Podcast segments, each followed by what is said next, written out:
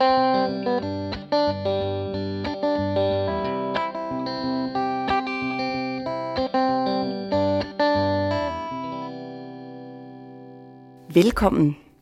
Mit navn er Lærke Flader. Jeg er branchechef i Dansk Elbilalliance, og jeg har i mange år beskæftiget mig med transport, biler og i særdeleshed elbiler.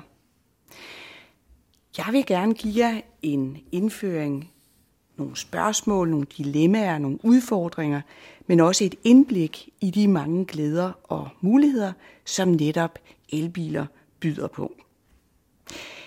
Det her, det er måske lidt historien om den grimme ælling. Vi startede som den upas, utilpassede, som alle gjorde nar. Men nu er vi på vej til at vokse os op til en flot, ung svane, som alle gerne vil være sammen med. Spørgsmålet er så, ender det her eventyr så godt? Elektricitet, som elbiler jo øh, kan siges at være, er en del af den løsning på de store udfordringer med klima og hele bæredygtighedsproblematikken. Så hvad er det, det er med det her klima? Hvad er det for en omstilling, vi er i gang med? Hvorfor er det nødvendigt, og hvor skal vi hen? Danmark har sammen med 195 andre lande, det er jo stort set alle lande, skrevet under på den såkaldte Paris-aftale. Paris-aftalen er en juridisk bindende og global aftale om reduktion i udledningen af drivhusgasser. Og den trådte i kraft i 2020. Aftalen, sådan kort sagt, forpligter alle landene til at holde den globale temperaturstigning under 2 øh, Celsius grader i forhold til den før industrielle niveau, og, det stræber, og den stræber mod en temperaturstigning på kun halvanden grad. Den danske målsætning, den, den vi kalder vores danske klimamålsætning på 70 procent i 2030, det er det spor, vi så i Danmark har lagt for at kunne nå Paris-aftalen. Og det er altså for at kunne nå fossil uafhængighed i 2050. Det betyder, at i 2050 skal det være slut med fossile brændsler. Hvad betyder 70% målsætningen så konkret for Danmark? Det betyder, at når vi har taget højde for, hvad, de, hvad alle sektorer kan bidrage, som vi ved i dag, så har vi den danske transportsektor, og vi har landbruget tilbage. Og når man ser på, hvad transportsektoren så skal bidrage med, øh, så for at landbruget også kan være med, jamen så skal landbrug, øh, transportsektoren altså halvere CO2-udledningerne med 50 procent i forhold til i dag. Det er altså på 10 år, at øh, CO2-udledningerne skal halveres. Og det lyder jo sådan øh, ja, rigtig, rigtig meget, og det er det også. Det betyder, at der i 2030, altså om små 10 år, kun er plads til 1 million fossile biler ud af et forventeligt antal på 3 millioner personbiler. Så ja, det, lyder, det er store tal, og det betyder også, at vi skal have de her andre biler, medmindre vi vil lægge vores transportvaner fuldstændig om, så skal vi altså have 2 millioner grønne biler i 2030. Der bliver gjort rigtig meget fra øh, politikernes side for, at det her det skal ske. Blandt andet så har man netop øh, vedtaget en øh, beslutning i Folketinget om at indføre, eller at kommunerne kan indføre nul emissionszoner i de større byer. Nul-emissionszoner, det betyder altså, at kun køretøjer, som ikke kører på fossile brændstoffer, må køre ind i den her bykerne. Så hvis vi nu, for at tage et helt konkret eksempel, forestiller os, at Odense Kommune vælger at etablere en nul-emissionszone inde i de centrale dele af Odense, så lukker man altså af for alt andet end elbiler og brintbiler. Det kan godt betyde, rigtig meget for, øh, for borgernes valg af biler. Fordi hvis de gerne vil køre ind i centrum, jamen så er det altså om øh, få år ikke længere muligt at køre ind i Odense bykerne med en fossil bil. Derfor så træffer man sit bilvalg ud fra, hvad, øh, hvad der passer til en på nuværende tidspunkt, selvom det måske først er om nogle år, at øh, det her lovforslag træder i kraft. Er elbilerne så løsningen? Betyder det, at elbilerne kan erstatte fossile biler en til en? Og betyder det, at vi kan køre fuldstændig grønt samtidig med, at vi ikke behøver at gå på kompromis med komforten? Det er jo et af de dilemmaer, som rigtig mange borgere og rigtig mange danskere forholder sig til. For mere end 10 år siden, da jeg startede Elbilalliancen, der var Danmark udråbt til elbilsland nummer 1. Ja, det er selv bedre end Norge. Det var hele ideen med Better Place, som kom til Danmark. Elbiler var stort, fordi at på det tidspunkt var klimadagsordenen hot. Det var den ikke mindst, fordi Danmark skulle være vært for øh, den her klimakonference, vi kalder for COP'en, COP15. Danmark er et fladt land. Danmark har korte afstande. Danmark er et land med relativt mange små biler, altså bybiler, og det var sådan, man betragtede elbilerne. Danmark er ikke så koldt som Norge. Det betyder noget for energieffektiviteten. Og vi har rigtig meget grøn strøm fra de mange vindmøller, vi har sat op. Vi har en høj leveringssikkerhed, det vil sige, at vores elnetselskaber de har sørget for, at de kabler, der ligger i jorden, de sikkert øh, leverer strøm til de danske husholdninger. Og så siges vi jo også at være omstillingsparate. Vi, øh, vi er ikke så bange for, øh, for forandringer øh, i det danske land, så øh, en ny teknologi, det ser vi ikke som den store fare. Og så endelig øh, har vi bilbeskatningen, øh, som i Danmark øh, er en af verdens højeste, med de meget høje registreringsafgifter. Og så siger det sig selv, at hvis man fjerner dem, jamen så kan man gøre elbilerne mere konkurrencedygtige. Det var sådan, man så øh, introduktionen af elbiler i Danmark for 10 år siden. Og som bekendt, så gik det jo ikke helt sådan. Faktisk overhovedet ikke. Danmark var af forskellige årsager ikke villig til at gå helhjertet ind i projektet, som vi så, at Norge og til dels Sverige og Holland har været. Derfor er vi ikke elbilland nummer et. I hvert fald ikke endnu. Og hvad er det så? Hvad, hvad er forklaringen på det? Der er nogle klassiske politiske dilemmaer. Det er det her med velfærdstabet. Er vi villige til at, at lave et, eller skabe et velfærdstab i forbindelse med den her omstilling ved at substituere den her nye teknologi, så, øh, så, så brugerne har mulighed for at få en elbil. Det var vi ikke. Elbilerne var dyre, og de var for de velhavende. Man ville ikke miste skatteproveny, så de velhavende kunne få sig en elbil.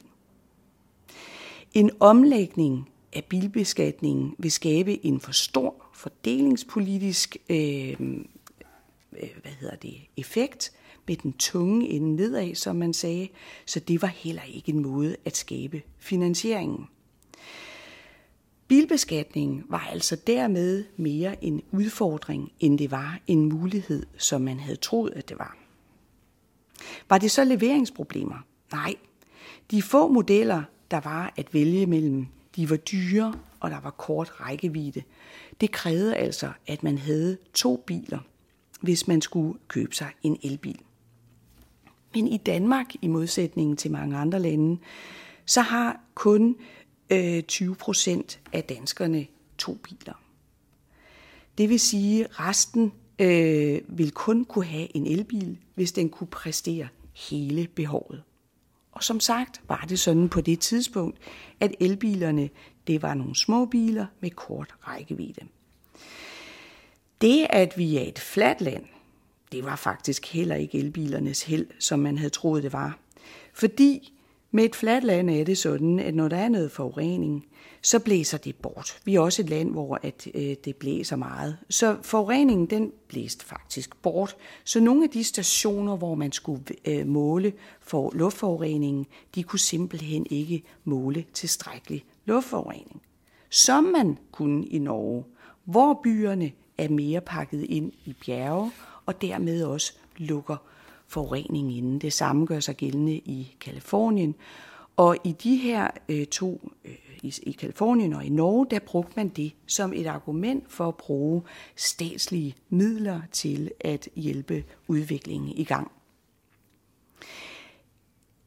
Endelig kan man sige, vi havde ikke som øh, nogle af de andre lande en bilindustri, som skulle beskyttes.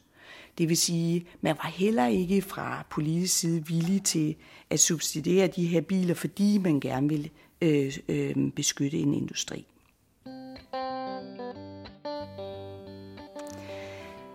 Men meget af det er anderledes i dag, her 10 år efter.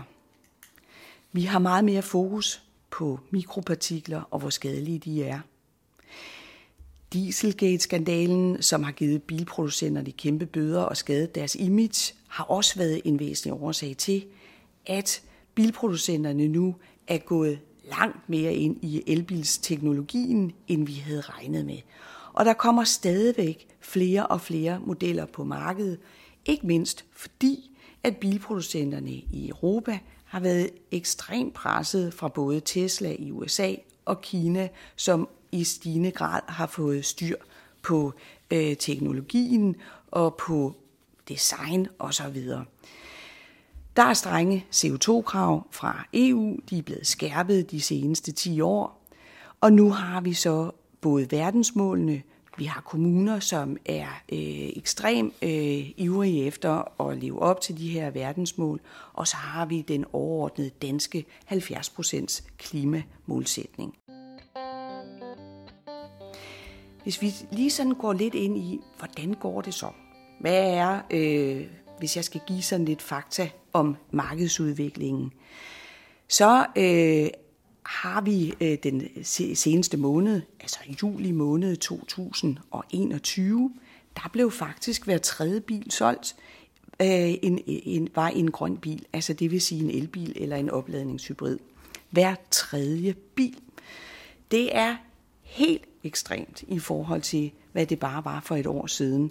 Det handler om en fordobling af elbiler i bestand. Det handler om en firdobling i, øh, i opladningshybrider i forhold til sidste år.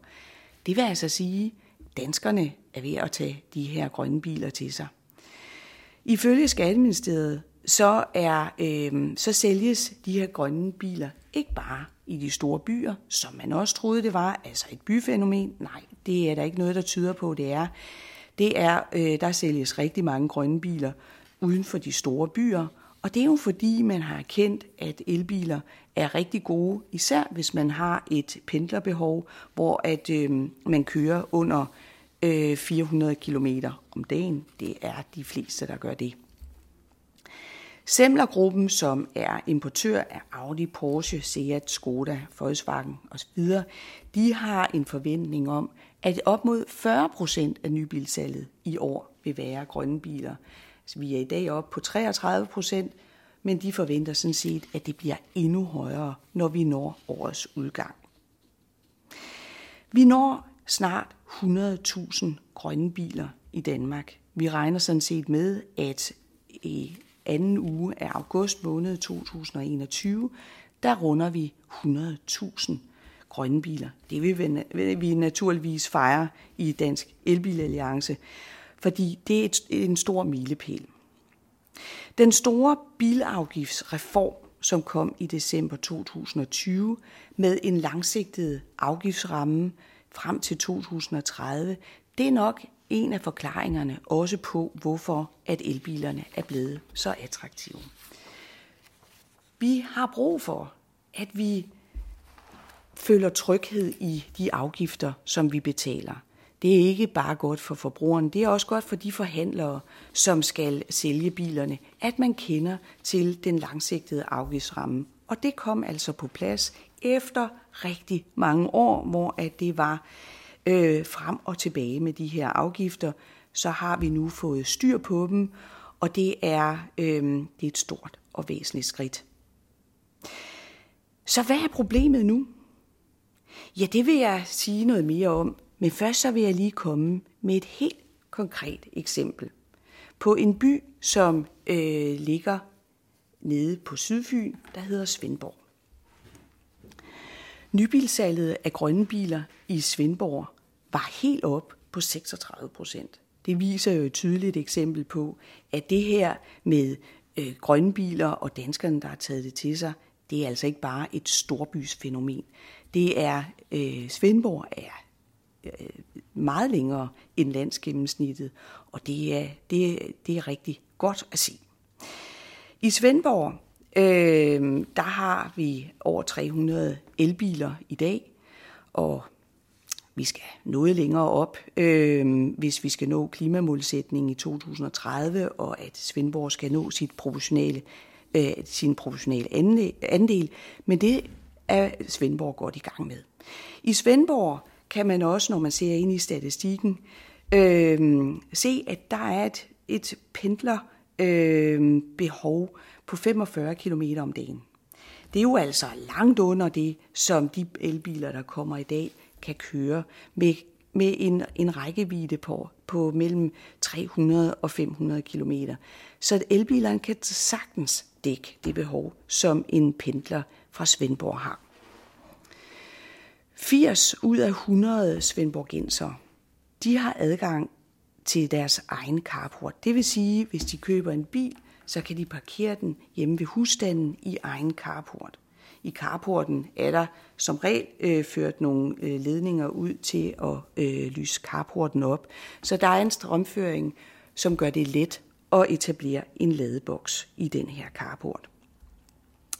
Der er stadigvæk øh, 20 ud af 100 svendborgensere, som enten bor øh, ved, i en boligejendom eller parkerer ved kantsten.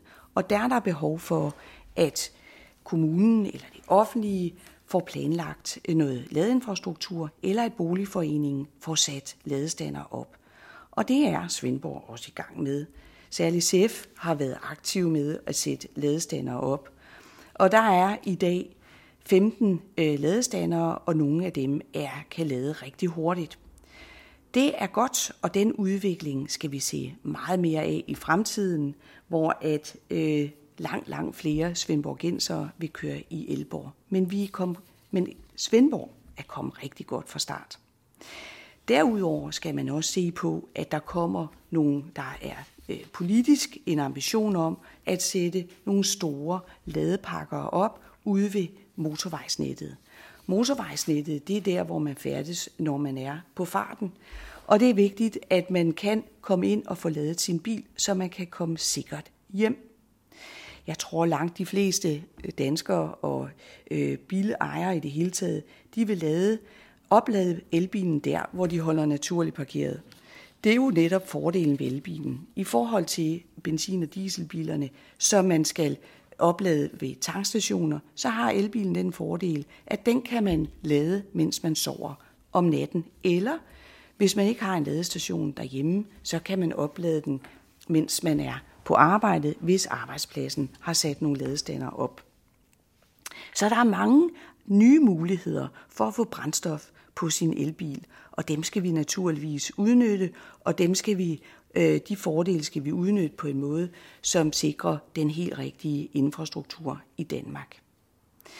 Samtidig med, at der skal sættes øh, nogle store ladepakker op ude ved det statslige vejnet, altså motorvejsnettet, så skal der jo også sættes øh, mere op inde i bykernerne, som øh, energiselskabet SEF er i gang med i Svendborg, men også i boligforeninger og på arbejdspladser. Til det har staten øh, eller har regeringen sammen med, øh, med støttepartierne forhandlet nogle gode puljer hjem. Så der bliver puljer, og Øh, der er afsat puljer, man kan søge til at få sat det her op, og det vil vi se meget mere af i fremtiden. Så hvad er problemet så nu? Ja, kan vi nå hele vejen, så elbilerne en til en erstatter de fossile biler, eller er der et mæthedspunkt? For det ser jo sådan set meget godt ud, som det ser ud lige nu. Men er der et mæthedspunkt? Er der en by-land-udfordring uden for de store byer eller de lidt større byer som Svendborg i forhold til at trække, tiltrække alternativer? Vi er et land med rigtig mange små biler. 50 procent af danskerne vælger en lille bil som deres primære bil. Og de små biler, de, er, øh, de har ikke samme konkurrencemæssige fordel i dag som de lidt større biler. Og det skyldes vores afgiftsstruktur. At afgifterne på små fossile biler er meget, meget øh, lille. Det vil sige, at man kan ikke trække via afgifterne den prismæssige konkurrencefordel. Så der har vi et issue. Samtidig så er øh, vælger dobbelt så mange danskere at købe en brugt bil som deres nye bil, øh, i modsætning til hvor mange der vælger en helt ny importeret bil.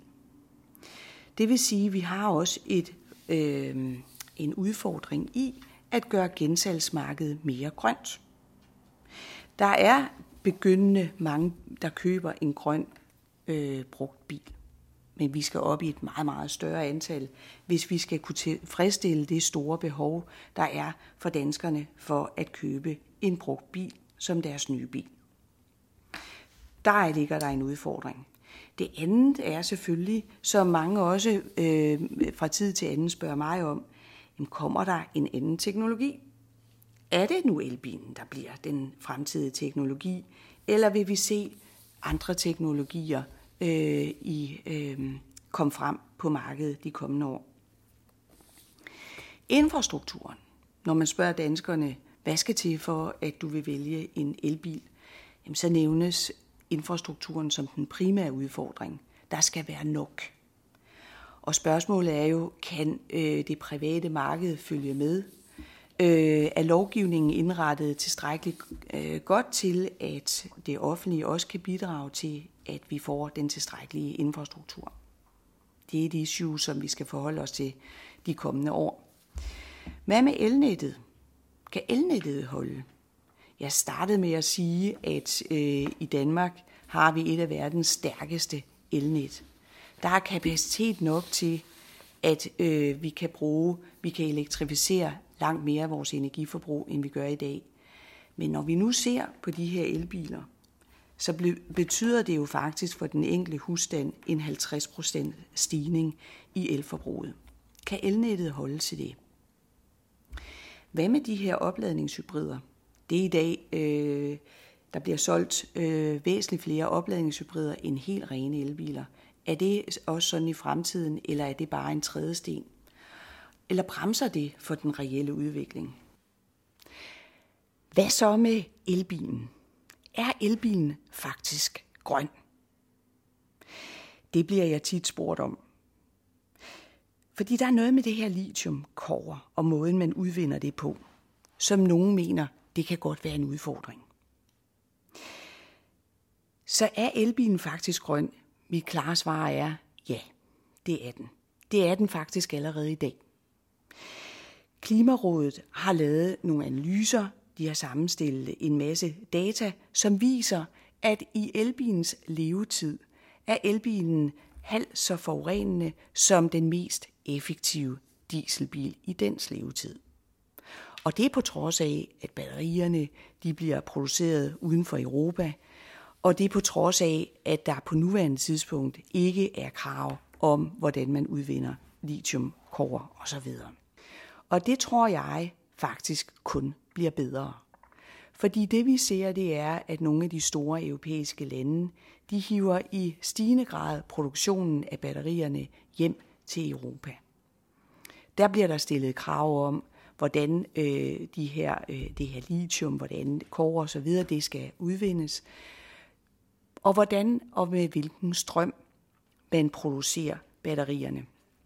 De er, det er energitungt at producere batterier, men hvis det bliver gjort øh, på vindmøllestrøm, jamen så er det straks en anden sag. Så ja, min bedste overbevisning er, elbilen den er langt grønnere end en diesel- og benzinbil, og det bliver kun bedre i fremtiden. Derfor må jeg ende med at spørge, ender det her eventyr godt?